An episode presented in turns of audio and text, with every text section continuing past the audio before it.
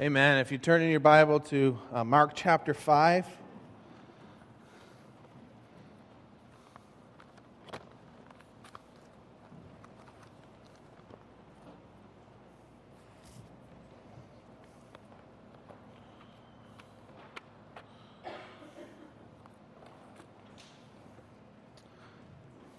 It's Mark chapter 5, starting in verse 1.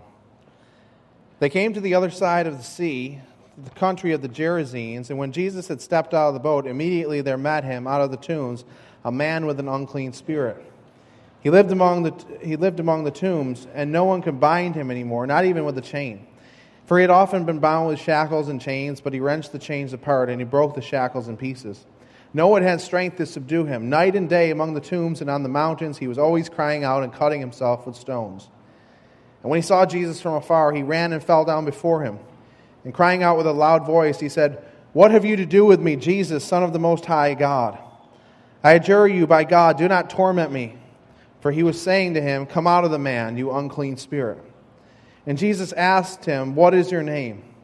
He replied, My name is Legion, for we are many. And he begged him earnestly not to send them out of the country. Now a great herd of pigs was feeding there on the hillside. And they begged him, saying, Send us to the pigs, let us enter them.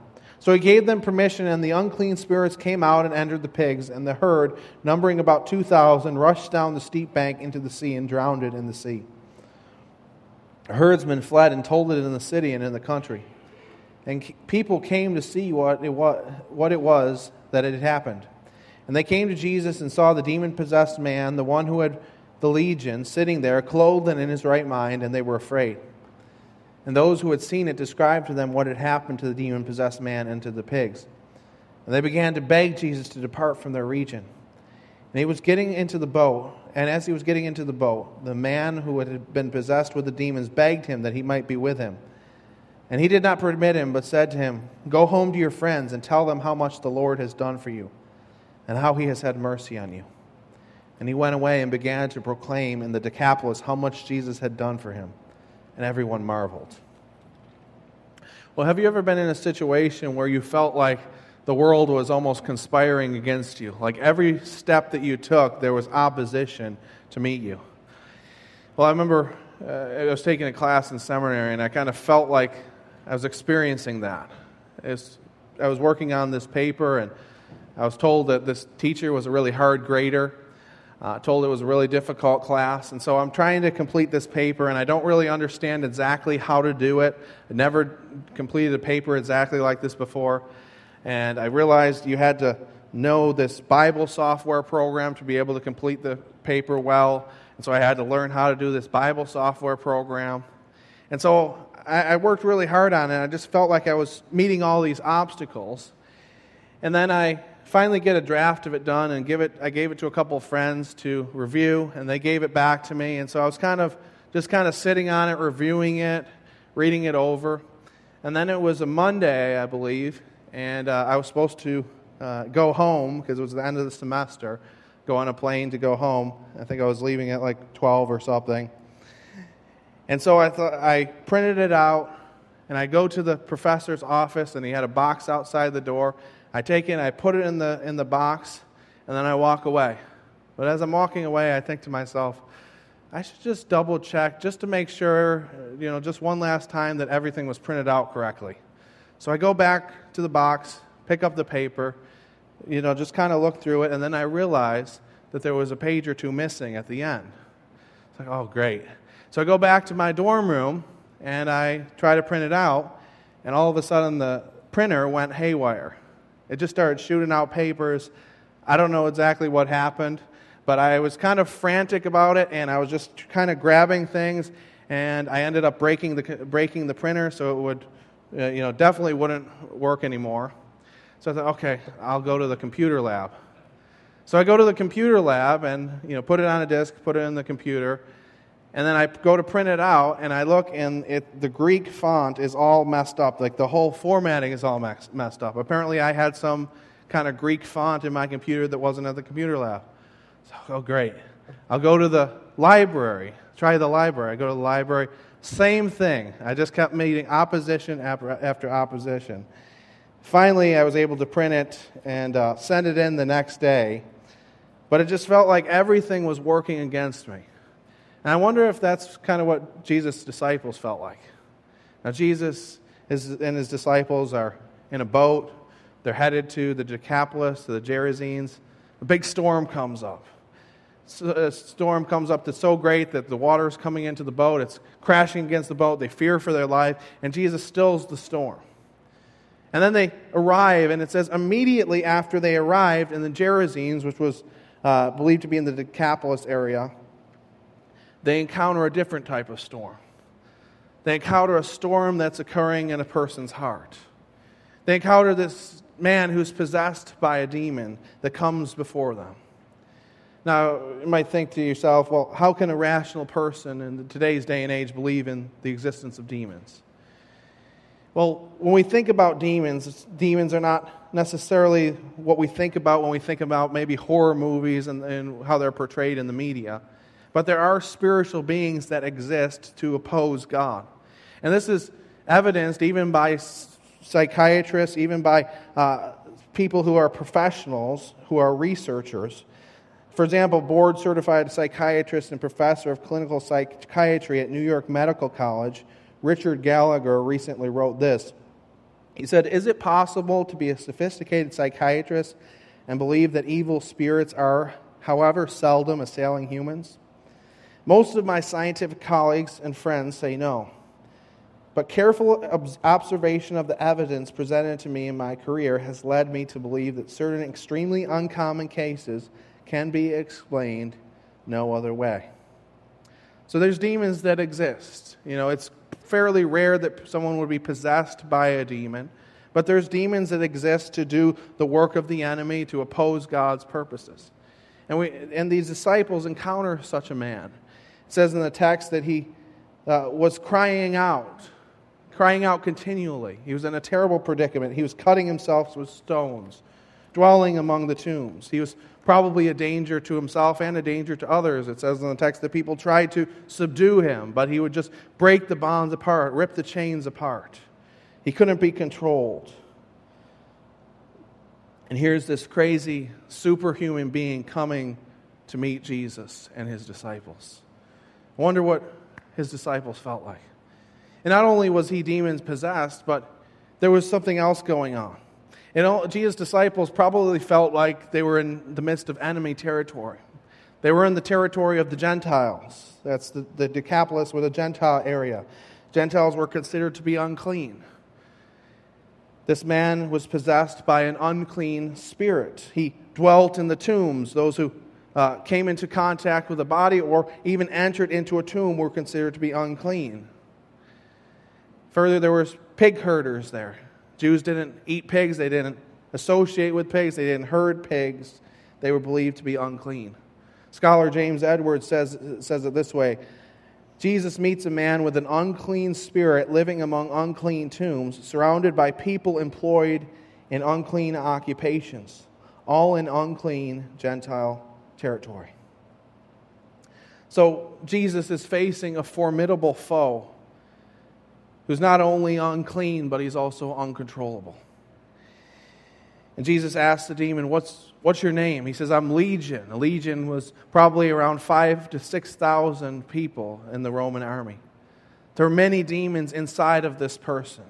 And that gave him this superhuman strength and also this superhuman struggle.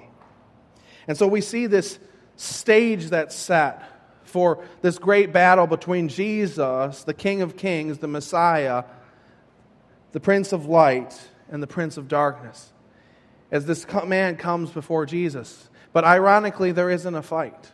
There's no fight. It says in the text that this man just comes and he bows before Jesus. He bows before Jesus. The word in the Greek literally is the same word that's used for worship. He just comes and bows himself before Jesus.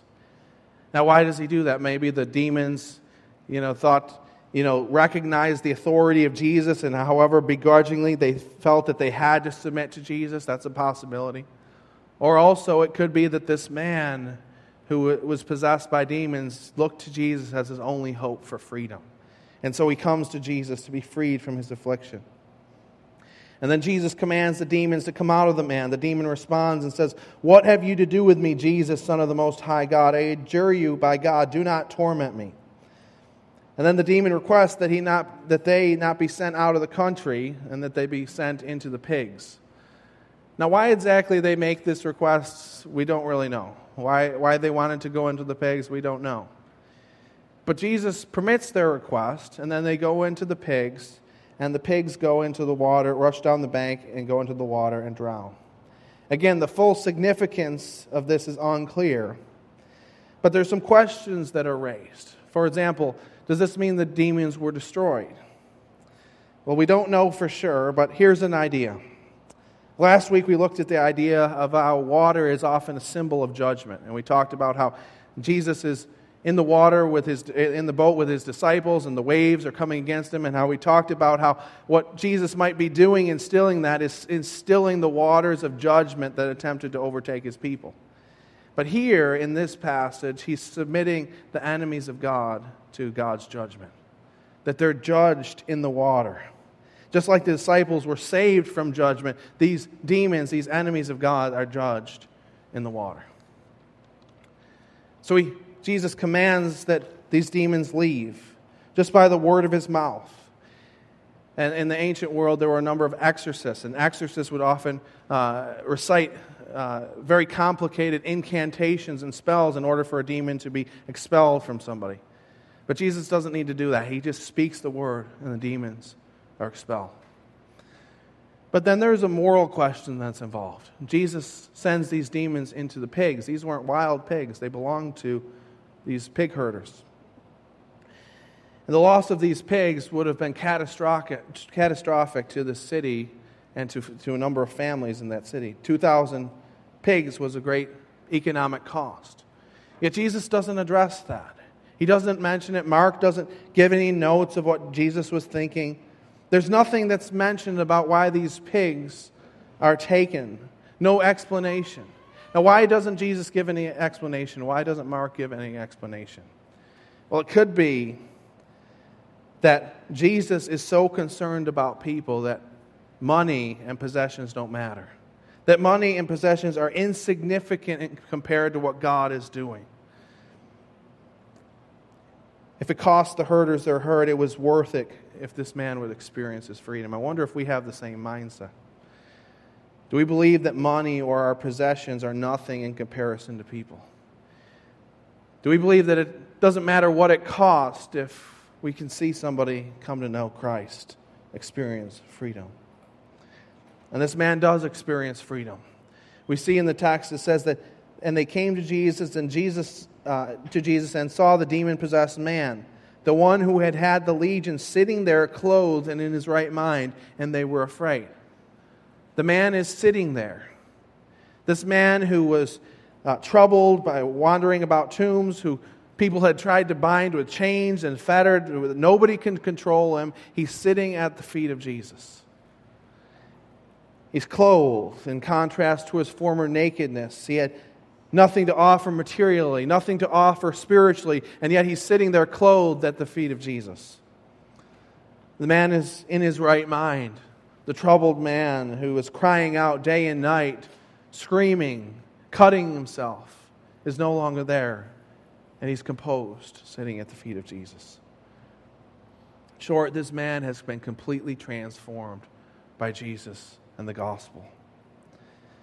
Jesus has calmed the storm that's raging inside of him. See, Jesus not only calms the storms outside of us, but he also calms the storms that are inside of us. Last week we looked at the story of Jesus and his disciples being on the boat. The great storm arose. They're fearing for their life, and Jesus calmed the storm by the word of his power.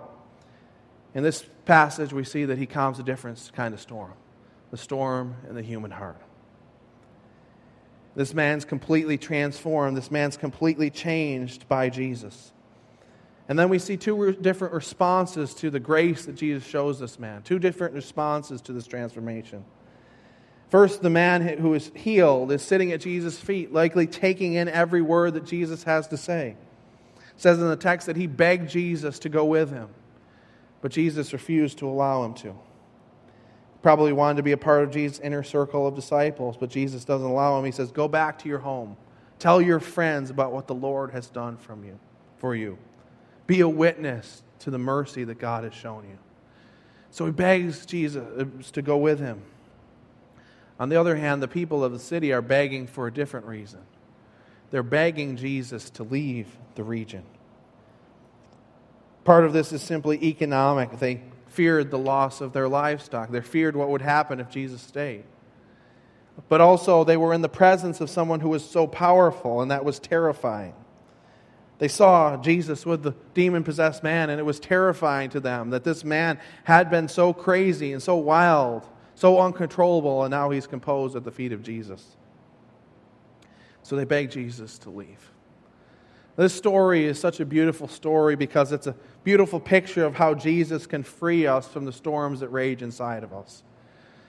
On the surface, we might read this story and we think to ourselves, you know, I, I don't see where I fit in this story. If I don't have uh, demon, I'm not possessed by demons. I'm not running around the countryside naked. At least, hopefully, we're not. So we might have trouble identifying with the character in the story. But while we might not exactly be like this person, apart from Christ, our lives are marked by storms. Our lives are marked by turmoil, by conflict. Apart from Christ, we tend toward rivalry with others. We have things that we desire, that we want physical things like money, a job, possessions, sex, immaterial things like love, prestige, respect. And then we want these things, and either we don't get them, or when we do get them, we're not satisfied. And we have this kind of turmoil inside of our hearts apart from Christ. And it's almost like there's a storm raging inside of our hearts. It's described in Titus chapter 3, verse 3. It says, For we ourselves were once foolish, disobedient, led astray, slaves to various passions and pleasures, passing our days in malice and envy, hated by others, and hating one another. Likewise in Romans 1 28 to 31, and since they did not see fit to acknowledge God, God gave them up to a debased mind to do what ought not to be done. They were filled with all manner of unrighteousness, evil, covetousness, malice. They are full of envy, murder, strife, deceit, maliciousness. They are gossips, slanderers, haters of God, insolent, haughty, boastful, and inventors of evil, disobedient to parents, foolish, faithless, heartless, ruthless. Great theologian A.W. Tozer once said this The average person in the world today, without faith and without God and without hope, is engaged in a desperate personal search throughout his lifetime. He does not really know where he has been. He does not really know what he is doing here and now. He does not know where he's going. The sad commentary is that he is doing it all on borrowed time and borrowed money and borrowed strength. And he always knows that in the end he will surely die. Apart from Christ, our lives are marked with storms, by storms. If you're here today and you feel like there's a storm that's raging in your heart, Jesus can still that storm today. He can give you a new hope and a new purpose. He can transform you from the inside out. And if you've never entered into a relationship with Christ, I'd love to talk to you about that afterwards, about how to enter into a relationship with Christ. Jesus can give us freedom today. But for those of us who are believers in Jesus, who have accepted Christ, who have been freed, the storm has been still inside of us. We have two choices in how we respond to grace, two choices in how we respond to the transformation that God does in people's hearts. On the one hand, we can be like the townspeople that begged Jesus to leave. And you think to yourself, well, I would never beg Jesus to leave. I want Jesus' presence in my life. I want Jesus' presence in this church. But I, would, I wonder that many Christians in the church, in the Church of America, when we say that we want Jesus in our life, we say that we want Jesus in our community. But if Jesus really showed up, would we be happy? Because if Jesus showed up, it might cost us some things. It might change our priorities. See, ministering to those around us, reaching the lost with the gospel, it's costly. It costs us our time, costs us our money. Sometimes it costs us some stress that it causes in our life. And many people in the church in the United States would rather keep Jesus at an arm's distance, rather keep him a little separated so that he doesn't mess with our stuff. And so that's one response to the grace that Jesus shows, begging Jesus to leave. I want him close, but not too close. I don't want him to mess with my stuff. On the other hand, in this passage, we have a man who's changed by the gospel, and he's so overjoyed by his salvation that he goes and declares what God has done to everyone in the city. And it says in the text that everyone marveled at what had happened. This would have been an incredible testimony to the grace of God. Now imagine something for a moment with me. Now imagine Jesus' disciples, they'd seen this great miracle. You know, they, they were out on the boat and the storm comes up, waves are crashing down. Jesus calms the storm. And then they could go and tell everybody, look at what Jesus did. He calmed the storm. But nobody had, else had experienced that. That was individual, it, it was only for them. I mean, some of them might think, oh, that's cool, I want to know a little bit more. But when they saw a miracle before their eyes, when they saw a person who was running around the countryside, screaming, cutting himself, running around naked, tearing uh, chains from his arms, they saw the miracle before their eyes. They saw the gospel in their midst. As believers, we're not just to tell people the gospel. We're not simply to tell the good news that Jesus died on the cross for our sins. We need to do that. We need to talk, tell people that Jesus died, he rose again. But we need to also show them the miracle before their eyes. We need to allow them to see the miracle that God has done in our hearts. Our mission as the church is to live and to tell the gospel of Jesus Christ. It's not just about telling, it's also about living it, showing the world the miracle of what Christ has done in our hearts, that once we were lost and now we've been found. Ravi Zacharias, famous apologist, talks about some uh, people who were changed by the witness of other believers who were transformed by the gospel. One was named A.N. Wilson, who was known for his scathing attacks on Christianity, but just a few years ago he became a believer in Christ. He said this My own return to faith has surprised none more than myself. My belief has come about in large measure because of the lives and examples of people I have known not the famous, not saints, but friends and relations who have lived and faced death in light of the resurrection story, or in the quiet acceptance that they have a future after they die. Matthew Parris, a British atheist who visited Malawi in 2008, wrote this. He wrote an article that was entitled, As an Atheist, I Truly Believe Africa Needs God. He said, I've become convinced of the enormous contribution that Christian evangelism makes in Africa. I used to avoid this truth, but, to, but Christians, black and white, working in Africa, do heal the sick, do teach people to read and write. And only the severest kind of secularist could see a mission hospital or school and say the world would be better without it. The testimony of a changed life is the most powerful testimony that we can give the world that we can show the miracle, show the miracle that Christ has done in our hearts to the world. Jesus not only calms the storms outside of us, but he also calms the storms inside of us. Let's pray. God, we thank you for your love for us. We thank you that you speak and the storms are stilled. That not only do you calm the storms in our lives that we face, but also you calm the storms inside of our hearts that you've given us a new hope, a new purpose, a new reason for living, that you've forgiven our sins, and that you've transformed us from the inside out. God, I pray that we would be people who respond to grace like the man in this story, that we would be so overjoyed by what you've done for us that we want to go and share it with everybody, that they would see the miracle of what you've done in our hearts, and that they would want to come to know you too. In Christ's name I pray. Amen.